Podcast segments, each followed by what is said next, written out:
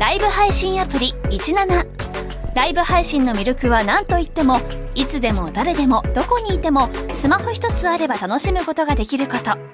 17ではライバーと呼ばれるライブ配信者によるトーク音楽バーチャルやゲームなどの様々なライブ配信や著名人を起用した番組配信を24時間365日お届けしています。さらに現在17では月曜日から金曜日の「オールナイトニッポンゼロをリアルタイムでライブ配信中。パーソナリティやスタジオの様子を映像付きでお楽しみいただけるほか17限定のアフタートークもお届けしています。ぜひアプリをダウンロードしてお楽しみください。ニッポン放送辛坊治郎ズームそこまで言うかをポッドキャストでお聞きの皆さん、ニッポン放送の増山さやかです。いつもポッドキャストでお聞きいただきましてどうもありがとうございます。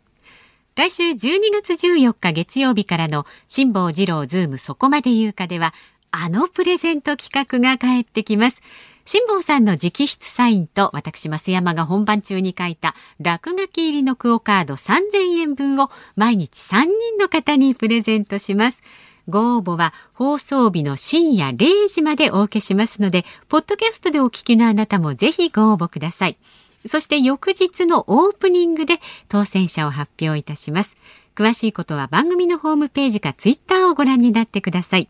また、12月14日月曜日は、橋本徹さんも登場します。時間も拡大してお送りいたしますので、ぜひお聞きくださいね。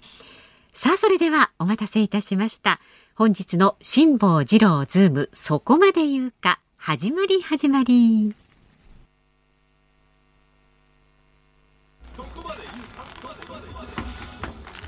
12月9日水曜日時刻は午後3時半を回りました FM93 AM1242 ニッポン放送ラジオでお聞きの皆さんこんにちは辛坊治郎ですパソコン、スマートフォンを使ってラジコでお聞きの皆さん、そしてポッドキャストでお聞きの皆さん、こんにちは。ニッポン放送の増山さやかです。辛坊治郎ズームそこまで言うか。この番組は月曜日から木曜日まで人間味あふれる辛坊さんが無邪気な視点で今一番気になる話題を忖度なく語るニュース解説番組です。今一番気になる話題なんですけどもね、えー、今日これ本番始まる前にですよ。まあ毎日あの4時半過ぎぐらいに、はい、夕刊富士の記事紹介するコーナーがあるじゃないですか。えー、で、あれでさあどの記事を紹介しようかなと思って夕刊富士を読んでいたら、えー、ちっちゃい記事でですね、まあ今日が何の日みたいなページがあってですね、ああ、12月8日っていうと、うん、今日あたりになってあのアメリカと日本の間で時差がありますから、えー、12月8日がジョン・レノンの命日、はい、命日なんだけれども、ニュース的には、まあ、日本時間にに直すと、12月の8日は日本時間の12月9日が大半オーバーラップしますから、えー、だから、えー、今日になってニューヨークあたりの、うんうん、あの昨日もお話ししたニューヨークのセントラルパークウエストっていうところにダコタハウスっていうマンション、まあ日本風に言うとマンションですね、アメリカ風に言うとアパートですが、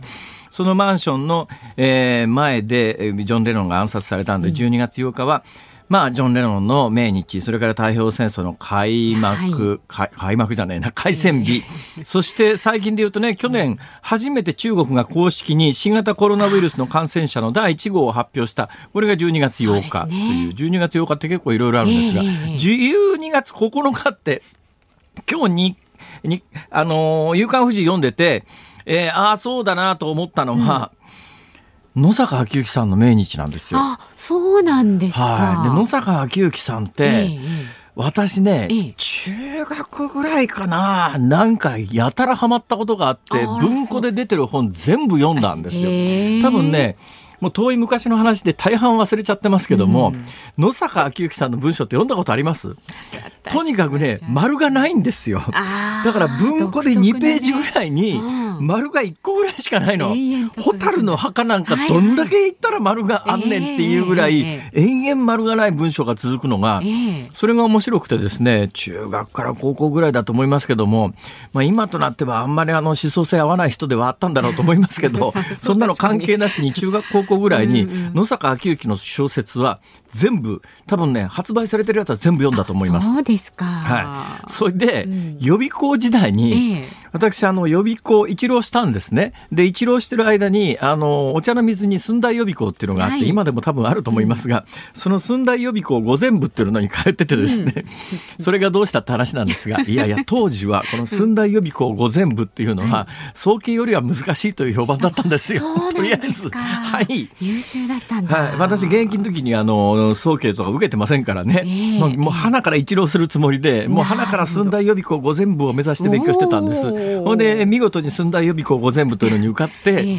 ほいでまあ、まあ、大して勉強もせずにですね、本当は勉強しなきゃ、一番勉強しなきゃいけない時期に、もう受験の直前なんかずっと代々木の体育館に、あれ丹下健三さんからもう素晴らしい建築でしょう。はい、私はあのね、代々木の第一体育館っていうのがすごく好きで、建築物として。だからもう冬の間中毎日予備校に行かずにですね、代々木の体育館でスケートやってたんです。そうなん珍しい、ね、スケートむっちゃうまくなってですね。まあ当然のことながら受験は失敗するわけですけどね。で、その予備校に行ってる間に、などっかの専門学校だと思うんですけども、えー、お茶の水の寸大予備校の近所に、うん、専門学校があったんですよ、はい、その専門学校の公園に野坂昭之さんがいらしたんです。えーほいで、ああ、あの全部読んだ作品は少なくとも発売されてるやつは全部読んだよなっていう記憶のある野坂昭之さんの公演があるってんで私人生で初めて聞きに行った公演が野坂昭之なんです。そうなんですその話が実にですね、はい、大したことなくてですね。ひどいですね作家の公演ってこんなもんかと。そこでそういうふうに思ってしまって、はい、だってひどいんですよ。あのね私がねとにかく1時間ぐらいの公演で唯一覚えてるのがちょっとラジオで言うのもためられるんだけれども水上勉さんっていう作家がいますよね、なぜか水上勉さんさんという作家の話になったんですよ。あの人は水上勉か水上勉か、まあ、マスコミ的にちょっと読むときに悩むんですね。はい、これ両説あってですよ。で、まあいいんです。水上勉さんと水上勉さんが。で、野坂昭之さんは何を話し始めたかというと、うん、皆さん水上勉という作家知ってますよね。みんながこううなずきますよね。うん、あれは正しくはね、水上弁と読むんです。あのね、弁には水上弁とね、なんとか弁っていうのがあって、いやいや、それ弁違いだろ、みたいな、そういう話を延々されてて、そんな講演会だったんですよ。なんじゃこのおっさんと。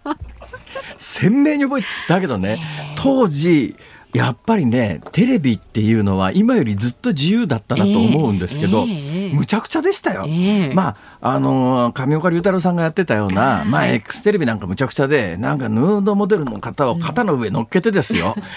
今なら絶対ありえないですよ。で、ね、まあそういうその性的なことに限らず、うんうん、結構みんな何でもありだったんだなと思うのは、ね、私はね、ね、発言で鮮明に覚えてるのが。うんはい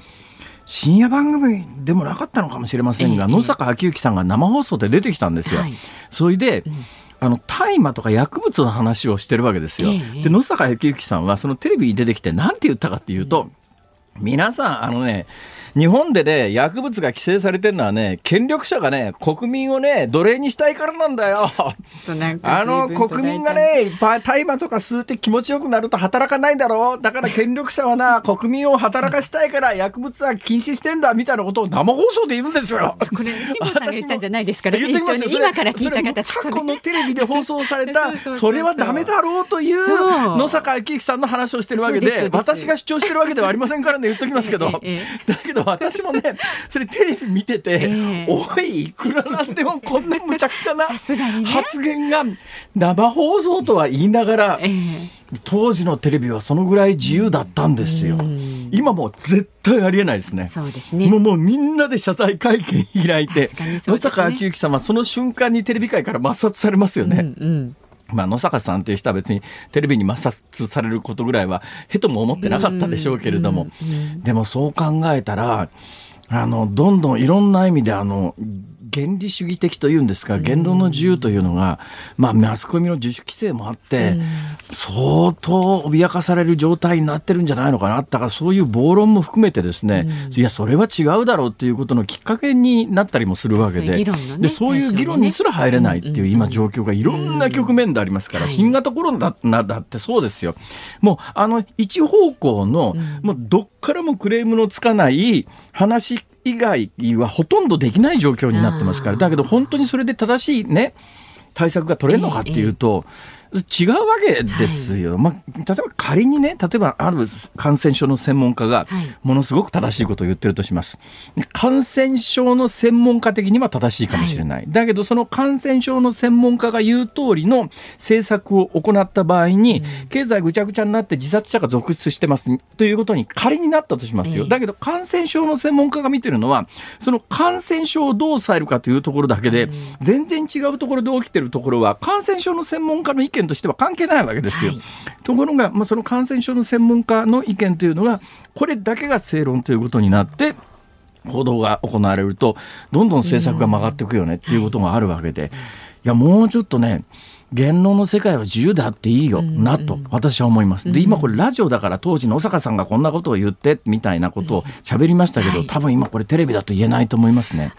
そのテレビだと言えないとかネットだとかっていう話で言うと、昨日この番組でも若干告知をさせていただきましたけれども、小坂大魔王さんのネットのニュース番組みたいなやつに昨日の夜に生放送で出てきたんですが、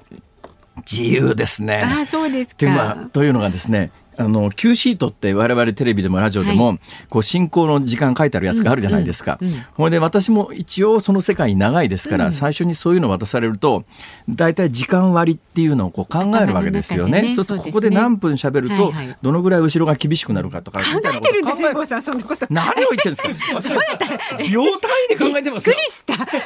なんですか。ごめんこの番組では考えてないよ。はいはいそれで。この番組では考えてません。はいそれはもうあの断言いたします。はい。はい、えー、だけどテレビで自分で進行やるときにはそんなこと言ってられないわけですよ。コンピューターで CM 打ち込まれてますから、ここでもやって秒単位でパチッと合わせないと、ここですか？いや、そっちでそれは頑張ってるから、ここではやらないんですよ。ご自由にどうぞ。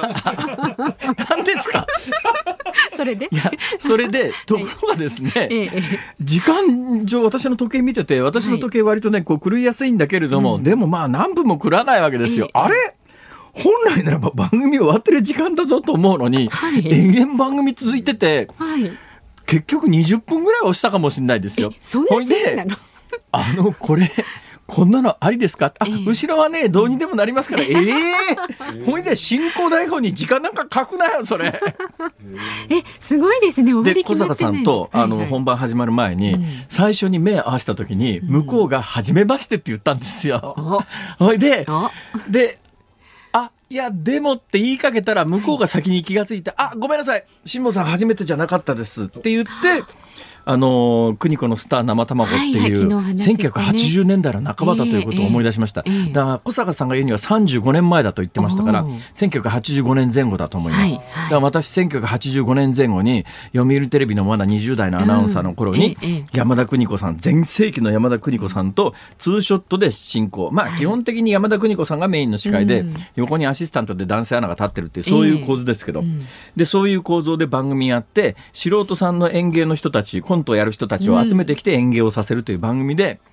昨日聞いて私の勘違いが明らかになりました、高校生の小坂大魔王だと思っていたら、中学2年生で来たそうです。青森から中学2年生で同級生を集めてコントをやって、でグランプリ取ったんだって。すごい、はい、でそれが小坂大魔王さんにとっては間違いなくすごい快感で、うん、あのそのこの世界にダーッとのめり込んでいくきっかけになったという意味では、今日の小坂大魔王があるのは、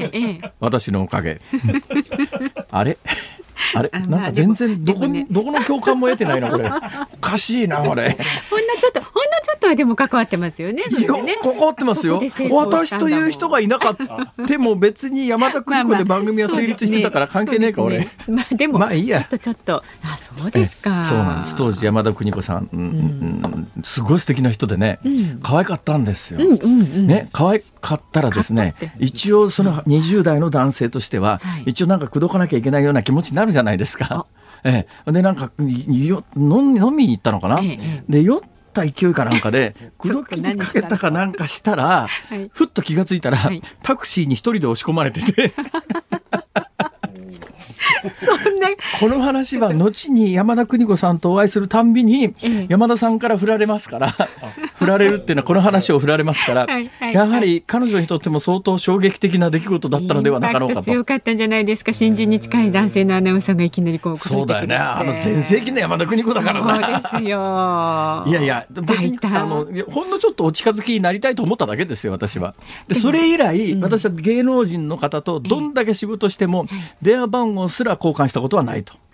そうなんですか、はい、もうなんかねあ、うん、やっぱり別に山田さんは本当に素敵な人で、はい、あのあれなんだけど、うん、でもあなんかサラリーマンとかっていうのと、うん、やっぱり接点持つということ自体がなんか違うんじゃないかなと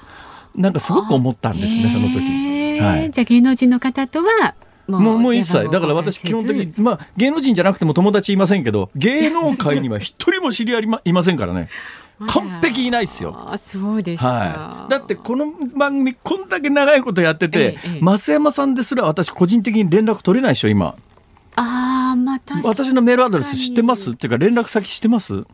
私ねこの間何かの時に増山さんにあれ緊急で連絡しなきゃと思った時に、連絡のつけようがなくて途方に暮れたことがあったんです。ああそうかも。あれ？あれでも一回連絡したことがあるような気がするんですけど私ちょっと後で見てみます。はい、どうぞ。放送中ですからね。本当ですね。放送中だ。そうなんですよ。ここでいきなり今電話番号聞いてしまいそうになった。これオンエアに番号載ったら大騒動だねそれ。ですよ。株と為替いきましょう。今日の東京株式市場日経平均株価は4営業日ぶりに反発しました。昨日と比べまして350円86銭高い2万6817円94銭で取引を終えました。えー、1991年以来の高値となりました。昨日イギリスで新型コロナウイルスワクチンの接種が始まったのを受けてニューヨーク株式市場ダウ平均株価が一時取引時間中の最高値を更新するなど世界景気の先行きへの懸念が後退した影響で値上がりしたということです。で為替相場は現在1ドル104円15銭付近で取引されています。昨日のこの時間と比べますと10銭ほど円安となっています。辛坊治郎ズームそこまで言うかこの後は昨日から今日にかけてのニュースを振り返るズームフラッシュ。で、4時台はもうすぐお隣のビルですね。第一生命経済研究所首席エコノミストの永濱利廣さんがこちらにやってまいりまして、景気ウォッチャー調査について解説してもらいます。5時台は旭川市で自衛隊の医療支援始まるというニュースについて考えます。ラジオの前のあなたのご意見もお待ちしています。メールは zoom zoom アットマーク 1242.com ツイッターはハッシュタグ辛坊治郎ズームでつぶやいてください。で、今週はプレゼントがございます。浜田酒造から本格麦焼酎隠し蔵を2本セットにして毎日5人の方にプレゼントしています。こちらのプレゼントの応募はメールで zoom zoom アットマーク 1242.com 件名のところに本格麦焼酎隠し蔵希望と書いて送ってください。住所お名前年齢も書いてくださいね。応募は20歳以上の方が対象になります。当選者の発表は発送をもって代えさせていただきます。ご応募お待ちしております。今回のゲストは広島カープを悲願の初優勝に導きましたミスター赤ヘル。山本浩二さんです。昭和のプロ野球を彩ってきたレジェンドに迫る「プロ野球レジェンド」火曜夜10時。辛坊治郎ズームそこまで言うか。このコーナーでは辛坊さんが独自の視点でニュースを解説します。まずは昨日から今日にかけてのニュースを1分間で紹介するズームフラッシュです自民党の吉川元農林水産大臣が鶏卵生産会社秋田フーズから金銭を受け取った疑惑に絡み秋田フーズとの親密な関係が取り沙汰されていた西川光也内閣官房参与が一身上の都合により辞任しました。西川氏はクルーズ船による接待などが報じられていました。キャノンメディカルシステムズは昨日から新型コロナの感染の有無を判定できる抗原検査キットを医療機関向けに販売を開始しました。4分で陽性かどうか判定できるもので価格は1キット10人分で6万6千円です。国際教育到達度評価学会は小学4年生と中学2年生を対象にした理科と算数の国際学力テストの去年の結果を発表しました。日本は前回2015年に続いて5位以内を維持しました。ちなみにシンガポールが小学4年生の理科と算数そして中学2年生の理科と算数のすべてでトップでした。ネパールと中国は昨日両国にまたがる世界最高峰エベレスト中国名チョモランマの標高について新たな測量に基づいて8848.86メートルとすると発表しました。ネパール政府によりますとこれまでより86センチ高くなったそうです。この1年で最も検索されたヤフー検索大賞2020が発表され俳優の佐藤健さんが大賞と俳優部門のダブル受賞となりました。また作家部門では現在生活しているパリから SNS などで新型コロナの状況を発信した辻仁成さんが選ばれました。そこまで言うか。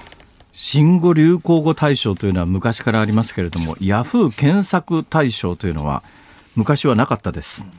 はい、そりゃそうですね。そうですね。そりゃそうだというツッコミができれば欲しかったです。そりゃそうだ。え、そりゃそうだ。それでまた選ばれた人たちが、はい、これヤスヤフーの各部門ごとのまあ検索で上位に来た人が並んでるんだと思いますけど、知らない人多いわ。声優部門賞ってのあるんですね。これあの鬼滅の声優さんらしいけどね。そうですよ大人気だけど声優部門賞があるんなら、はい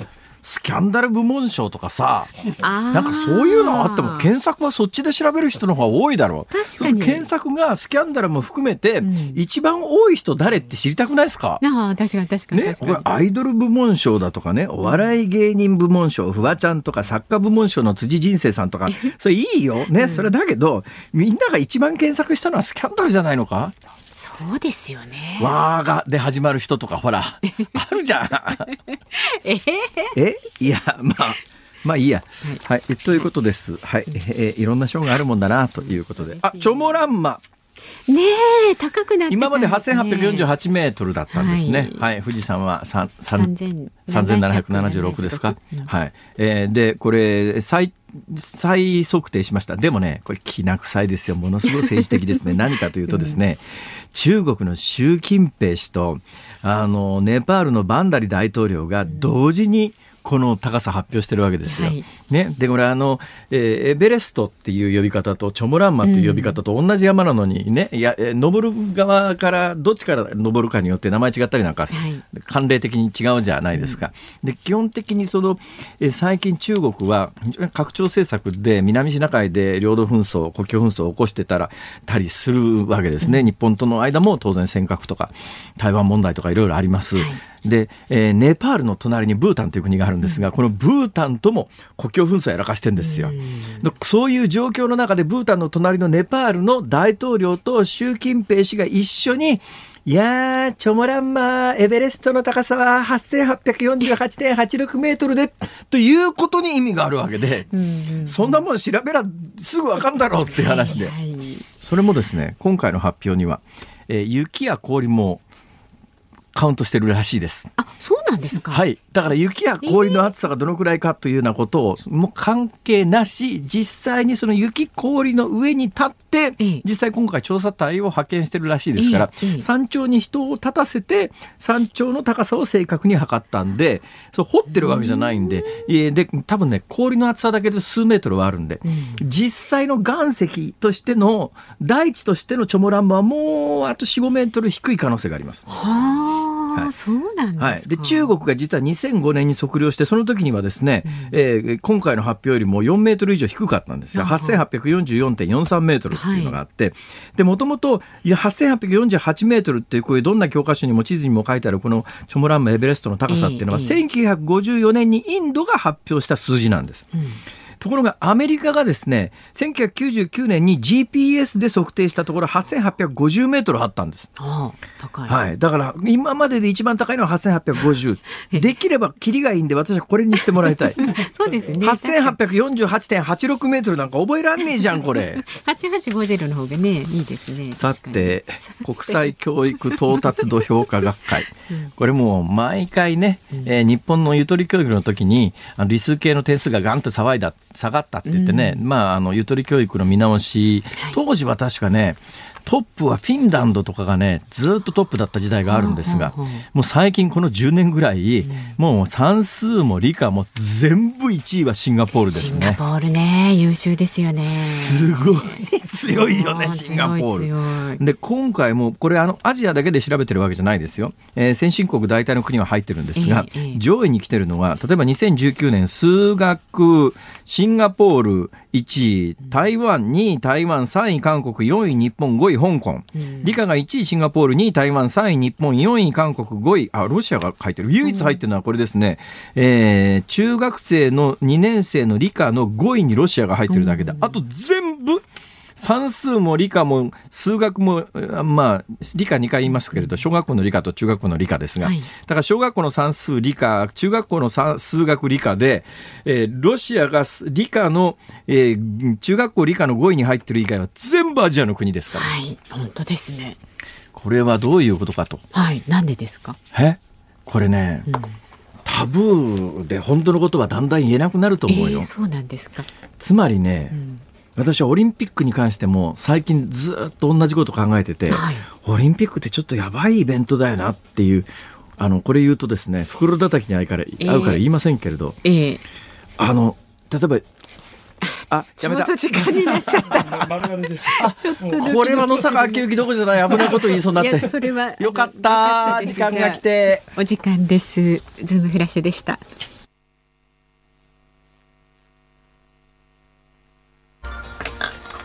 12月9日水曜日時刻は午後4時を回りました。有楽町日本放送第3スタジオから辛坊治郎と。増山さやかでお送りしています。さあ明日木曜日ですけれども飯田アナウンサー登場しますがちょっと飯田くん情報を。あの本屋さんの有林堂の横浜駅西口と有林堂の伊勢崎町本店でですね飯田浩二論客たちフェア開催してるんです。いや私ね先ほどここの書店の、えー実際そのどういうふうに本が並んでるかというやつを、うん見せてもらったんですけども、飯田浩二君の写真がバーンとあってね飯田君の番組に出ている、あの論客の皆さんの本が下にずらっと並んでるという。このフェアすごいなと思うんだけど、うん。ええもうそこに並んでる本を一冊一冊全部こう拡大してみたんですけど、私の本は影も形もなかったよ。どうしてくれるんだよ。ちょっと横浜の有林堂さん、頼むよ、本当に。お願いしますよ端っこでいいから。本当ですねえそれが言いたかっただけですはいはいぜひお願いしますお願いします。さあそれから、えー、ツイッターでこんなのもいただいあていま、すどんなんですか？サイバーミームさんです。へいへい。あの野坂さんの話を、ね、あ、野坂昭之さんですか？はい。野坂さんも自由だけど辛坊さんもかなり自由だと思う。いやいや、そんなことないですよ。野坂さんの生き方はね、あの、あのね、本当に私はひどい目にあったことがありましてね。あ直接？まあ私が直接ではないんですけども、ええあの生放送でね、はい。関西ででアアドリブクラブっていう名前の野坂幸樹さんはラグビーファンなんで、はい。自分のラグビーチームを持ってらっしゃったんですよ。はい。でラグビーに詳しいんでお詳しいんで大学選手権って言って大学同士の日本一を決めるそれが大阪の東大阪の花園っていう、ええ。まあ、ラグビーの聖地で行われた時に、ああ当時やっぱ1980年代ですね、最近はもうテレビ局もですね学生スポーツの中継がどんどん減っていって多分大学選手権クラスを民放が中継することないくなってんのかもしれませんが当時は土曜日の午後とか日曜日の午後にそういうのやってたんですね、はい。それで野坂昭之さんがゲスト解説だったんですけどとんでもない罵詈雑言を自分がひいきにしているチームに与えて負け始めたんで。大好きだから。で自分が応援しているチームがあの負け始めてそしたら野坂昭之さんが生放送で「ダメだなんとか大学は頭が悪いわ」って言っちゃったんですよ。大騒ぎですよ生放送で。確かにそれは焦りますね。それその時に私監督インタビューで下にいたんですけど うわーえらいことになっとる放送席っていう本当に野坂昭之さん自由な人でした。はい辛、坊さんすら焦ると。はい、それからこちらはですね、えーバリバリ赤ヘルちゃんですね。えー連絡先をほらあのあまり辛坊さん芸能界の方とはないとおっしゃってましたが、古舘一郎さんと連絡先交換したって言ってたよってそうなんですけどね言ってましたよ。最初一往復で終わりました。悲しい。まあ社交辞令。あ、そうなんですか。はいちょっと本当に試しに今日してみようかな。そうですよご機返嫌いかがですか。その後いかがですか？うんそうですね。ええちょっと銀座とか行きませんか？そうですよ。この新型コロナの時期何言うとるそう。ですね。そうですね。まあでもお友達増やしてください。ラジオの前のあなたからのご意見もお待ちしています。メールは z o o m zoom アットマーク一二四二ドットコムまでお願いします。今週は浜田酒造から本格麦焼酎隠し蔵を2本セットにして5人の方にプレゼントしています。住所とお名前、年齢を書いてメールで送ってください。ご応募20歳以上の方が対象となります。なお当選者の発表は発送をもって返させていただきます。それから番組からのお知らせもう一つ来週12月14日月曜日からの辛坊治郎ズームそこまで言うかはコロナを止めろ経済を止めるなワクチンから GoTo まで辛坊の話を聞けという特集企画をねお送りしますよというのを一昨日から申し上げていますけれども来週の月曜日のコメンテーターは橋下徹さん、そして水曜日のコメンテーターも決まりました。航空旅行アナリストの鳥海高太朗さん。前回ねあのこちらにお越しいただきましたが覚えていらっしゃいますか？あ、ああのちょっとあの体重が多めの方ですか？そうですねちょっとふくよかな感じのラジオだったらそう言ってもわかんないですけど、ちょっと鳥海さんというのは体重がテレビなんか。にもよくねそうですね、うんうんあ体重がちょっと多めの方です。はい。なんで2回かぶせるんですか？体重がちょっと、あ、もういいですか？もういいですよね。はい。本当にね、えー聞いてたら来なくなっちゃってね。言ってやるか、そんなもんみたいなこと。あでもあのラジオお好きだってあの言ってくださってたんでね、でもなんか他局文化放送で育てられたって言った人じゃないですか、この人。もうその時の番組名までここで口にして帰ったという。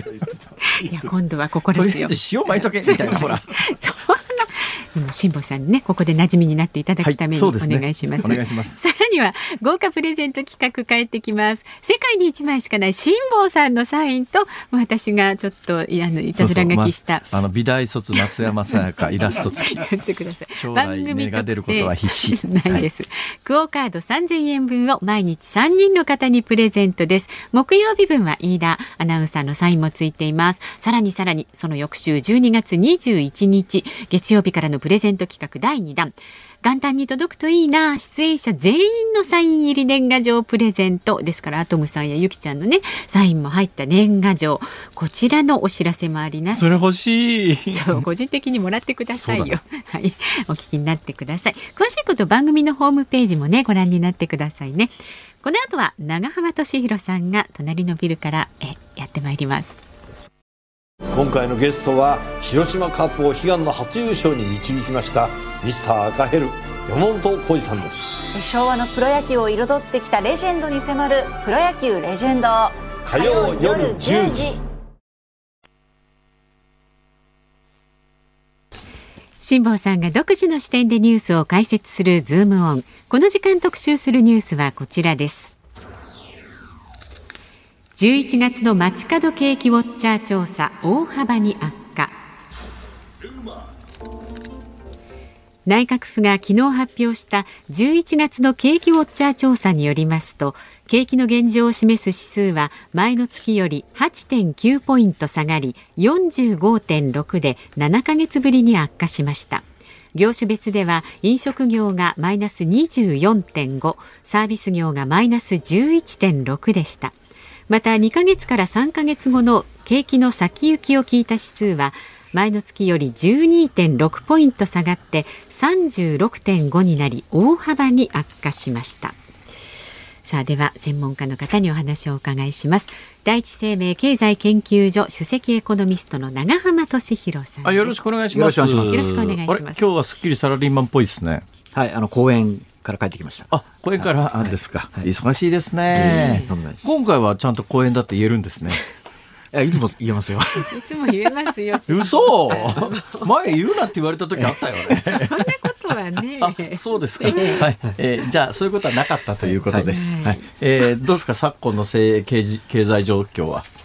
ああ、やっぱりちょっとね、感染の拡大に伴ってかなりやっぱりダメージがまた出てきてるかなっていう感じですね。どうですか？今回の景気ウォッチャー調査っていうのは、あの業種別の傾向っていうのは結構見えてきます？いや、あの、まあ、もちろんね、業種別で言うとやっぱり飲食とかすごい悪くなってるんですけど、ええ。今回私が一番驚いたのがですね、はいここまでその地域別で結果が違うかって多分今回初めてだと思うんですよ。そうですかどういうことかというとですね、はいその全体で見ると、まあ、あの45.6まで水準下がりましたってなってるんですけど、これ見るとですね、もうダントツで下がってるのは北海道。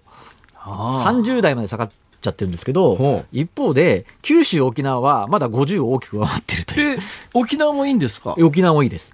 で、やっぱりこれなんでかっていうと、はい。なんかあの世の中的にはあれじゃないですか、なんか GoTo がその感染拡大のやり玉に上がってるじゃないですか。はい。でもこのあの地域差を見てみると、ええ。やっぱりやっぱり感染の主因っていうのは私は、まあ GoTo は全然影響してないと言わないですけど、ええ。やっぱり寒くなった要因の方が大きいのかなと。あそうでしょう、ね。はい、だからそれだけ地域差が出ているので。いやだって GoTo 関係ないのはもう数字からもかなりはっきりしてて、だって GoTo 始まったのは、もともとは8月1日から始めようっていうやつを7月の確か22かなんかその辺から始めたんですよね。はい。で、いわゆる第2波というやつのグラフを見てると、8月に入ってから全国的に急激に下がって、9月もずっと下がってますから、はい。で10月が GoTo 組み込まれて、GoTo イートが開始されて、2、3週間遅れて、あの感染が伸びてきてますから、はいはい GoTo が始まったから感染が伸びるんだったら、8月、9月、感染爆発してなきゃおかしいじゃないですか。あのおっしゃる通りだと思いますね。はい。ただ、でもあの今回のその、まあ、要は GoTo がやり玉に挙げられて、ええ。結構メディアとかでもなんか、あれじゃないですか。いやだからどっかにね、やっぱり犯人さ 犯人探しをしたいという意識と、それからまあ野党もメディアもそうなんだけれども、やっぱりあの自民党政権は基本的に攻撃するというスタンスのメディアが多いですから、そうすると、政権攻撃の取っかかりとしては、はい。GoTo というのは政府の責任ですから、はい。はい。政府の責任で、だから単に病気が広がってるということになると、誰かに責任を取らせつったって、それは病気のことだからって話になりますけど、はい。いや、感染が拡大しているのは政府の政策のせいで感染が拡大してるんだというと、はい。はい政治的な案件に持っていくことができますから、だから GoTo というのは、まあ、格好のやり玉にな上がってるという感じがしますよね。ね構造として。はい。あのーでも実際そういったその GoTo に対する危機感が影響しているのか、先週私、あのー鹿児島に出張行ったんですけど、はいはい。飛行機ガラガラでしたね。あんなにガラガラな飛行機私初めて乗ったんですけど。ガラガラになってますか？ええもう十分、じゃあ乗車率1割以下だったと思います。よいやいや、それで言うとね、第2波で沖縄の感染がガンと増えたっていう時期があるじゃないですか。はいはい。私、あの時に沖縄行って、帰りの飛行機はい、我々夫婦だけっていうのがありましてね。貸し切り状態貸しボーイング737貸し切りみたいな。えー、すげえな、これチャーター機だよ、チャーター機って。それはすごいです。そうチャーター機なんだけども、我々夫婦はエコノミーに乗っていて、前にあのプラプライムクラスじゃないや、なんとかクラスっていうプレミアムクラスプレミアムクラスがあるじゃないですかはいはい。貸し切りの割にどうして俺たちこんな狭いところに2人で座ってんだろうっていう、しょうがない。そういうことありましたけどね。そうですか。はい。そうですか。はえーえーで、えーあと地域的なこと、それから？まあ、あとはですね、あの、業種別で言うと、あ、まず先行きが結構爆化しているのは、多分まさに今申し上げました通り、やっぱりコロナの感染拡大で、まあ、あの、全国的に、やっぱり外出とか旅行を控える動きなので、ええ悪くなっていると。ただ、その割には、その、まあ、飲食とか悪いんだけども、まあ、製造業は、あんま悪くなってないと。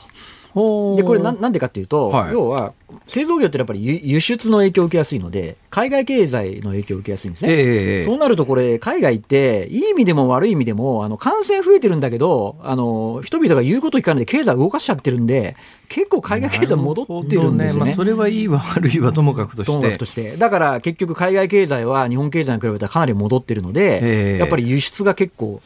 戻ってるんですね。それで製造業でね、おかしいのはですよ、日本の感染者って、例えばヨーロッパで感染の広がってる国に比べると、人口あたりの感染者数、死者数って50分の1ぐらいあそうですすそうです。もう全く比べ物にならないぐらい低いのに、だけどヨーロッパやそういう国の方がはい。経済回り始めてるとおかしくないですか、そうなんです。で、あとさらに私が最近おかしいなって思うのが、ええ。その G7 諸国の中で見ても、はい。そのそもそも日本の病床数って人口あたりでダントツで高いそうなんで。すすね。これね意外と報道されてませんけれども、まあ最近ようやく報道が始まりましたけど、人口あたりの病床数、ベッド数というのは、世界で日本はダントツなんですよね。よねはい。にもかかわらず、その感染者数が桁が違うぐらい少ないのに、なんかこれで医療崩壊が近づなぜ医療崩壊が起きてるんだ。どっかでなんかボトルネックが生じてんだろうなと。まああのぶっちゃけいろんな要因はありますけれども一つ要因となっているのは今東京や大阪あたりではね、えー軽症の場合には病院に入院しないさせないっていう方針ですけども、はい。でも依然として全く軽症でも65歳以上で陽性となると、はい。これ入院なんですよ。あそんなことすりゃ病床を逼迫するに決まってんだろうって話ですよね。地方によったらそういう選別もせずに、とにかく陽性になったらまだ未だに、とにかくみんな入院っていう、はい。そして元気な兄ちゃんが腕立て伏せ病室でやってる状況で、で、それで医療崩壊っておかしくないですか、これ？ーあなるほど。そういうあれがあるんですね。はい。まあ、これ以上言うと、いろんなところから、また怒られちゃうから、うん、やめた。ええ、えどうぞ。はい、あそうですか？え、でえ、マイキンの話もした方がいいですか？はいはいお願いあの、そうですね。何の話ですか？あのはい、勤労、勤労統計で、まあ、賃金が下がってるっていう。今、なんて言いました？マイキン。毎月勤労統計を我々の業界で言うと略して マイキンって言うんです。ごめんなさい。毎月勤労統計調査。毎あの、専門家の用語って時々なんか全然わかんないやつあごめんなさい。りますよね。はい。あの、例えばあとは賃金構造基本調査ってデータあるんですけど、まあ、これはみんな賃工賃工って言ってます。いやいやいやいや、そんなこと聞いてませんよ。ごめんなさい。ちょっと同じ厚労省の統計だったんで、みんな略して言っちゃうんです。いや、あの、なんかね、特に役人の人ってね、あえて分かんないこと言おうとしてんじゃないかと思うんですけど、だけどもう長年それに染みついちゃってると、えええ例えば財務省の人となんかと話してると、えー体操ではみたいなこと言ってさ、体操ってなんだろうっていうと、体動かしたくなるじゃないですか。なんか全体ではっていう意味で、体操っていう言い方、大いに胸ですかね、漢字で書くと。これはあの官僚用語としてはものすごい頻繁に出てくるんですけど、え日本語としては全く定着してないんで、私も最初に聞いたときに体操体操ってなんだよそれと。はいうのはありましたけどあの同じように分かんない言葉ってそのその業界の専門の人は分かるけれども、ね一般の人聞いて分かんないってこといっぱい、うん。でなんなんですか？ま鎮行は何ですって？賃金構造基本統計調査。それ鎮行いやいや鎮行って言うんですか、はいこうですね。すいません、ちょっと。はい。ええええ。気をつけます。はい。じゃあ、ま、毎毎金の方を毎金、はええい。賃金がねあの、下がっていて。前金もう一遍言ってくださいあ前金何ですか？あはい、えー勤労統計ですね。毎月勤労統計。あ毎月勤労統計。勤労統計、はい。はい。はい。賃金のデータなんですけど、ええ。やっぱりあの10月が7か月連続で悪化して、でやっぱり特にあの残業代が減っちゃってるんですね。そうですよね。もともと仕事がないことに加えて、やっぱりテレワークだと残業がつかなかったりするところもあるので、ただ私、これはまだ序章だと思っていてですね、は要はその基本給のところは実はまだコロナの本格的な影響って出てないんですね。はあはあ今年のだって春闘で決まっちゃってるじゃないですか。はなるほどだから来年の春闘で、多分来年度以降のその基本給は本格的にコロナの影響が出るかなっていうところはちょっと注意が必要かなと思いますね。やっぱりね給料下がると経済全般確実に悪くなりますよね。まあそうなんですよね。世の中はい回し回してる原動力はなんだかんだ言いながら普通のサラリーマンの給料や OL の給料だったりしますからね、そこが下がったらどうにもなんないですよね。いや、本当そうなんです。で、それで、まあそうは言ってもね、例えばワクチンが実用化されて、はいあの、結構ね、経済が明るくなってくればいいんですけど、ええ私が個人的に警戒しているのが、やっぱり日本人っていい意味でも悪い意味でも非常に慎重な国民性なので、はいはいはい果たして接種率がどれぐらい上がるかなっていう。いや、私ね、今回に関して、今までのワクチンの日本の接種状況だとですね、マスコミがね、騒ぐんですよ。ええ。反ワクチンキャンペーンをもうマスコミが必死になってやるわけですよ。なんでそこまで反ワクチンキャンペーンを一部のメディアがやるんだと思うんだけど、でも、その結果、日本だけで、例えば子宮頸がんワクチンとか、日本だけ普及してなくてはい、ものすごい数の若い女性が子宮頸がんで亡くなってたりなんかするんだけど、はい。それに対してマスコミ責任取れよっていう。反ワクチン運動、まあ、背後には戦後やっぱり日本で接種されたいくつかのワクチンで明らかな副反応重大な副反応が出て、はい健康問題になったことがありますから、はい。だから気をつけた方がいいには、越したことはないんだけど、はい。やっぱり一部のメディアの反ワクチン運動が日本は本当ひどいんだけど、はい。逆にこの新型コロナのワクチンに関して言うと、はい接種圧力みたいなものの方はいはがい強いような気がするんだな。あーまあそうなればいいですけどね。ものすごい勢いで今脅かしてるじゃないですか。はいはい そうするととりあえず命の方がだからリスクを考えたときにそのリスクよりも目の前のコロナの方が恐ろしいっていう人の方が確実に多いんじゃないかと思いますよ。いや、例えばね、アメリカなんかでもあるじゃないですか、ええあのアメリカ人ですら身長だから、なんか歴代大統領が打つみたいな。あありますあります。だから歴代大統領は、もうとにかく認可されたら俺が真っ先に人前でテレビカメラの前で打つんだってことを宣言する人いますよ、えええ日本でもどうでしょう？あのそういうメディア人とか出ますかね？いや、だから同じように考えれば、歴代総理大臣とか、全都道府県の県知事とかが。そうですね。で、打ってもらってね。で、副作用がまずその人たち出るか出ないかを我々は様子を見て。そんな長年政治家やってんだから、そのぐらいの覚悟はないと政治家なんかできないだろうと思いますよね。どうでしょうか？ただ、一部のなんかね、政治家の先生で俺は打たないとか言ってる方がいるみたいな。いるいるいるいるいるがいないとか噂が。そうなんだけど、それ言わない、あのそう、打たない側の言い訳としては、いや、あの、副反応が出るかわからないですから、私が打つことでみんなにこう、強制するようなことになってしまってはいけないから、私は本当は打ちたいけれども、後ろで我慢します。皆さん先に打ってくださいって、どうでしょうか、こういう言い方は。ああ、そういう、そういう、あの、なんですかね。そういうロジックなんですね。どうにでもなるんですよこんなのね、もうね。ええちゅうことで、どうですかね、えーこのままいくと具合悪いですね。うん、そうですね。なんかね、解雇も増えてますしね。どうなんですかね、昨日、今日あたり、あの政府の経済対策で70兆円とか80兆円とか、あはい。いろんな数字が新聞踊ってまして、はい。新聞によってですね、書いてあるなんとか兆円の兆、桁が違ったりな、桁っていうか、数字が違ったりなんかするんですが、本当はどうなんですか？あ本当はですね、これ、いわゆる本当でいう、まあ、真水っていう意味では、はい。まあ、財政投融資なんかも除けばですね、やっぱ32.3兆円っていうのは、これは合ってるんですね。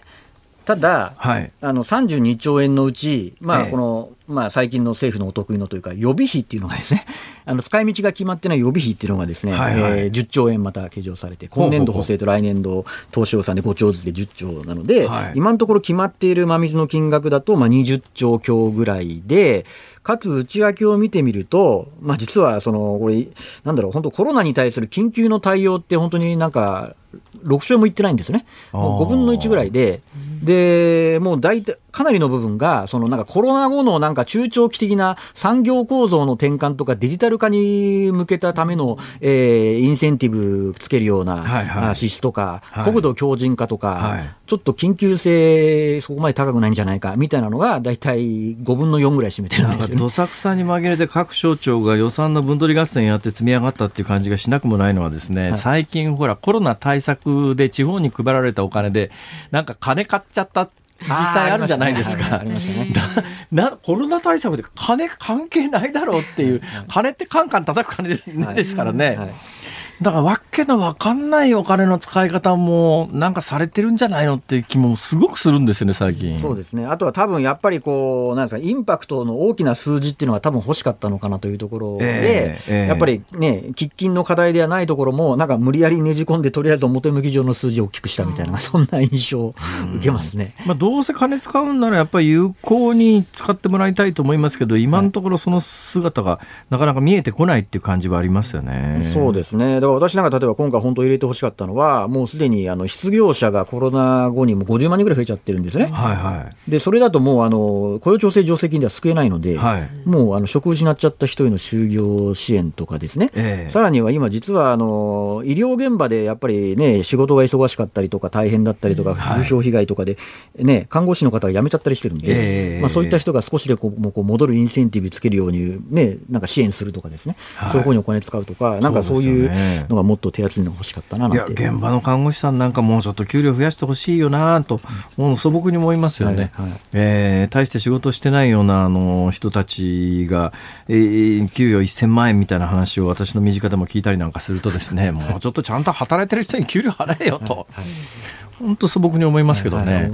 えーで、えー雇用調整助成金がもともと年内までは特例措置で、今、あの、1日の上限が1万5千円ぐらいですか、はい。で、なおかつ、ほぼ100%政府がお金、給料肩代わりするという情勢が、はい。これ、あの、2月まで伸びたんですよね、一旦、はい。で、その先どうなるか分かんないっていはい。う感じなんですかね、今。そうですね。で、実はそれについては、実は、あの、某うん省庁に呼ばれて私、あの、プレゼン行ったんですけど、え某省庁に呼ばれてプレゼンに行った、ええあ政策作ってる人に聞いちゃったよ、これ。あこれだから言える話と言えない話とあるぞ。いや、じゃないですけど、やっぱりそこのやめ時を非常に、あのいつがいいかみたいな話は。ああ、聞かれたんですか。ええで、喋ってきたわけですね。ああ、それって言えるんですか？あ私はだからあれだと思いますよ。その、ワクチン実用化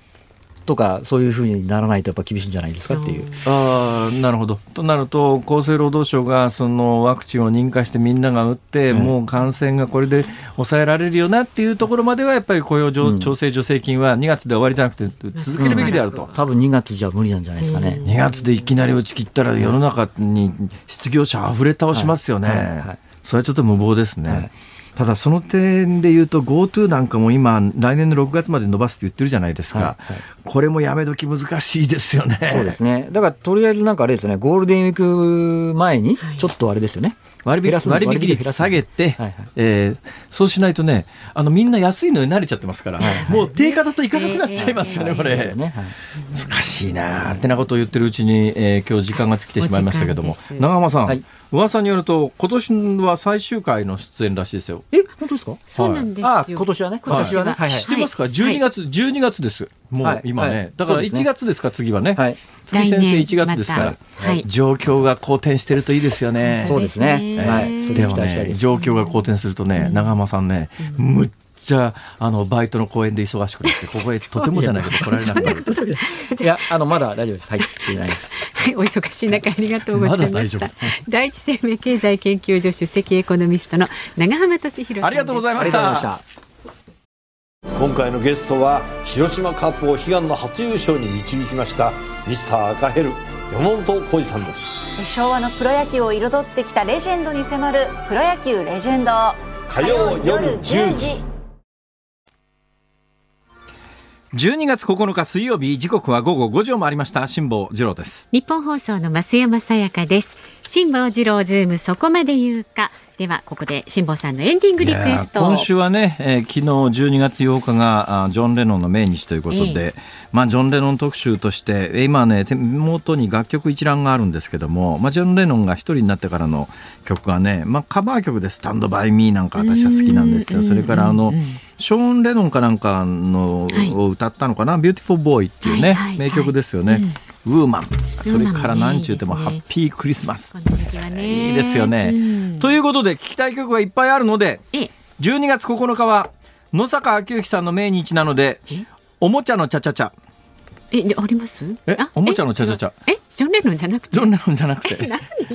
今日一日だけあのねジョン・レノンはお休みしてですね。なるほど。はい、えー、おもちゃのチャチャチャただしね野坂昭之さんの作詞なんですよ。野坂昭之さんというのは作家で作詞家でもあったんで、はい、おもちゃのチャチャチャって実は野坂さんが作詞をされたんですが、えー、いろんな人が歌ってるんでそもそも誰が歌ってるバージョンがあるのかどうなのかあるのかしら？あるよね絶対あるね日本放送におもちゃのチャチャチャはあると思いますから。まああのどなたが歌ってるかもちょっと教えてください、うん、野坂昭之さん作詞の。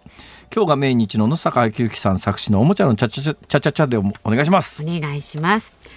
さあでは番組ではラジオの前のあなたからのご意見24時間受け付けていますのでね今日じゃなくても結構ですよ。明日木曜日飯田さんもいますんで取り扱ってほしいニュースや話題などありましたら送ってください。メールは zoom zoom アットマーク 1242.com ツイッターはハッシュタグ漢字で辛坊治郎カタカナでズーム。ハッシュタグ辛坊治郎ズームであなたからのご意見をお待ちしています。ニッポン放送がお送りしています。辛坊治郎ズームそこまで言うか。辛坊さんが独自の視点でニュースを解説するズームオン。今日最後に解説するニュースはこちらです。韓国のムン・ジェイン大統領 TPP 参加を検討。韓国のムン・ジェイン大統領は昨日日本など11カ国が参加する TPP 環太平洋パートナーシップ協定への加入について加入を検討していくと表明しました。この発言を受けて加藤官房長官は昨日の会見で様々な国と地域による関心表明は歓迎したいと述べました。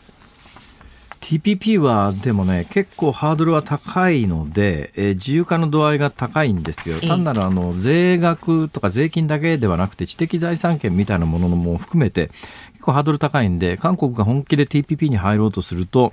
うん韓国経済にとってどうなんだろうっていう視点はきっとあるだろうと思いますが、うんはい、なんでこのタイミングでこういうことを言い始めてるかというと、えー、アメリカがですねバイデン政権になると。で、バイデン政権になると、トランプ大統領は、オバマ政権で TPP はアメリカが入りますよということを前提で進んでいたんですが、トランプ大統領がテーブル、ちゃぶ台返しちゃったんで、うんでね、結局 TPP はアメリカを除く残り11、だから TPP11 っていう言い方してますけど、はい、で、アメリカが入って本当は12の国で始めると、えー、まあもう良かったんですけど、うん、アメリカが抜けちゃったんで今 TPP11 になってるんですが、ただオバマ政権の時にはアメリカは TPP に入るって言ってたんで、はい、次同じ民主党のバイデン政権になったらアメリカが TPP に、で、バイデンさん自身はあの今もすでに発行している条件の中でアメリカが入ることはないみたいなニュアンスの発言してますから、えー、まあ、トランプからバイデンに変わったからといってすぐにアメリカが TPP に入るとは思えないんですがただまあ何年か経つとアメリカが TPP に入ってくる可能性は高いです。うん、そうなった時に、韓国が置いてきぼりなんじゃないの、まあ、韓国がもともと TPP に入らなかったのは、まあ、あの TPP 以前にもアメリカ等々個別に2国間で自由貿易協定は結んでるので、わざわざ TPP に入らなくてもっていうところがあったんで、うん、あの TPP の交渉には参加してなかったんだけど、はい、ここへ来てまたアメリカが復帰するということになると、で今あの RCEP という中国を中心とする自由貿易協定はこの間発行しました、というかこれ韓国も入ってます、えー、で韓国はどちらかというと中国寄りなんですけどもその中国自身がこれもちょっとねハードルが高いから実現性は薄いとは思いますけれどここへ来て TPP に入るみたいなことを中国が言い出してるわけですよ。うんと中国が、まあ将来入るとは思えないけど TPP に入るような素振りを見せてる。アメリカも TPP に入るかもしれないという時に、韓国だけちょっと置いてけぼりになるわけにはいかないっていう、まあそういうことなんだけど、実はでも今のムン・ジェイン政権ってあと1年半しかないんですよ。で、アメリカの大、だ韓国の大統領って5年1期、ですから、はい、2期目できないんですね。だからもうムン・ジェイン政権はあと1年半で終わるんだけど、ここへ来て、韓国のムン大統領の支持率がですね、えー、ムン政権発足から最低レベルに今落ち込んでるんですね。そんなに。で、一時ね、60%ぐらいの支持が就任時にはあったんですよね。うん、ところが今ですね、えー、30%台後半ぐらいまで落ちてきてるんですね。はい、で、まだね、30%台後半なら政権が崩壊するっていうようなこともないですし、うん、まあ一応、あの、韓国の場合は5年間の大統領任期を全うするというケースが多いんですけど、えー、ただ韓国の大統領って、政権末期になると支持率が急落して、なんだかよくわかんないけれども、え、え、それって、え、今までそんな犯罪あったみたいな話が突然浮上してきて、なんか突然逮捕されてと。ですよね、韓国。いや、多いどころか、私の知る限り、あの、民主化してから、あの、韓国は軍事独裁政権長かったですけどね、民主化して普通に投票して大統領を選ぶようになってから、はい辞めた後で無事で済んだ大統領は一人もいないはずですよ。で、ムン・ジェイン政権は大丈夫だろうって、なんとなくこの数年は思っていたんですけども、ここへ来てですね、どうも雲行きが怪しくなってきてるのは、えーどうも次の大統領選挙で、ムン政権としては、自分の後継者みたいな人が大統領になってくれりゃ、まあ安泰かなと思ってるんだけど、ここへ来て韓国の世論調査でですね、現政権の維持を望んでる人って36%で、政権交代を待望してる人が52%と。となると、現政権の与党が次の大統領選に勝てるという保証がどこにもなくなってきて、となると、ムンさんとしても何が起きるか分かんないという状況の中で、まあ、できることは何でもしとこうという方針なんだろうと思いますが。ちょっとこれから微妙ですね、どうなるかね。ちょっと韓国の政治から目が離せないっていう感じがしますよ。だけどなんで韓国のあの、そんなにムン政権、一時あれだけ人気が高かったって言われていたのに、ここまで落ちてきたのかというと、これは一部ね、もう日本でもだいぶ報道されてますけれども、えー、今の政権と、それから韓国の検察のトップと、これあの、明らかに対立してて、で、今の検察のトップは野党側だっていうような指摘で、政権と検察の間が揉めてるというようなことが一つあります。それからね、これはもうほとんど、こっちはほとんど報道されてませんが、どうもね、今韓国で、不動産価格っていうのがとんでもない値段になってるらしいですよ。そうなんですか。日本にいると、はい、まああのバブルの時の不動産価格の上がり方ってとんでもなかったっていう記憶はありますが、逆にこの20年ぐらいは何をやっても物価上がらないと。で、不動産に関してはね、インバウンドが盛んになってから、やっぱりあの、中国のお金持ちあたりが、えー、日本で不動産買い占めてるって話があって、一部の場所では結構不動産価格も上がってるっていう印象はあるんですが、だけど全部上がってるっていう印象はないですよね。えー、ところが今、韓国の不動産価格ってすごい勢いで上がってるらしいですよ。で、それはやっぱりね、政治の失敗だということで、まあ支持率が落ちてると。いうようなことなんで、ちょっとこの残り1年半のムン大統領の任期って目が離せなくなってきちゃったよねと。下手すりゃ歴代兵の中に落っこっちゃってる大統領のまあ、いや、鉄を踏んでしまうのかなっていう、今そんな状況になってます。以上、ズームオンでした。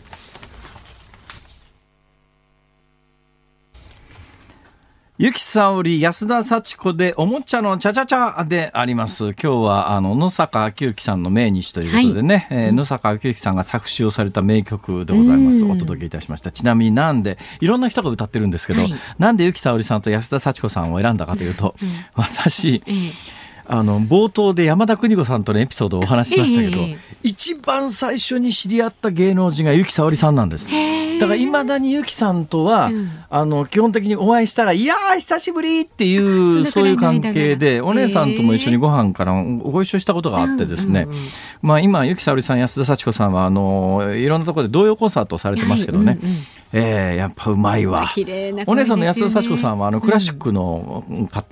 手の方ですから。えー、はい。ということでございます。素敵な歌声でした。さあ、お聞きの日本放送、この後は健康あるあるワンダフを挟みまして、鶴光師匠、お美和子様登場。鶴光の噂のゴールデンリクエストをお送りします。で、明日の朝6時からは飯田浩二の OK 工事アップ。コメンテーターは慶應義塾大学教授で国際政治学者の神保健さんです。旭川の病院と施設に災害派遣自衛隊、看護官らの支援スタート。それから岸信夫防衛大臣が地上配備型迎撃システムイージス・アショア計画の代替策としてイージス艦2隻を導入する方針を表明という話題です。で、明日ね、この辛坊治郎ズームそこまで言うかは飯田アナウンサーも登場します。そうなんですよ。ちょっと飯田君ってあの例の横浜で開かれてるブックフェアって 会場にいらっしゃるのかな？うわ行ってないですか？あの横浜のどこですかあれ？場所は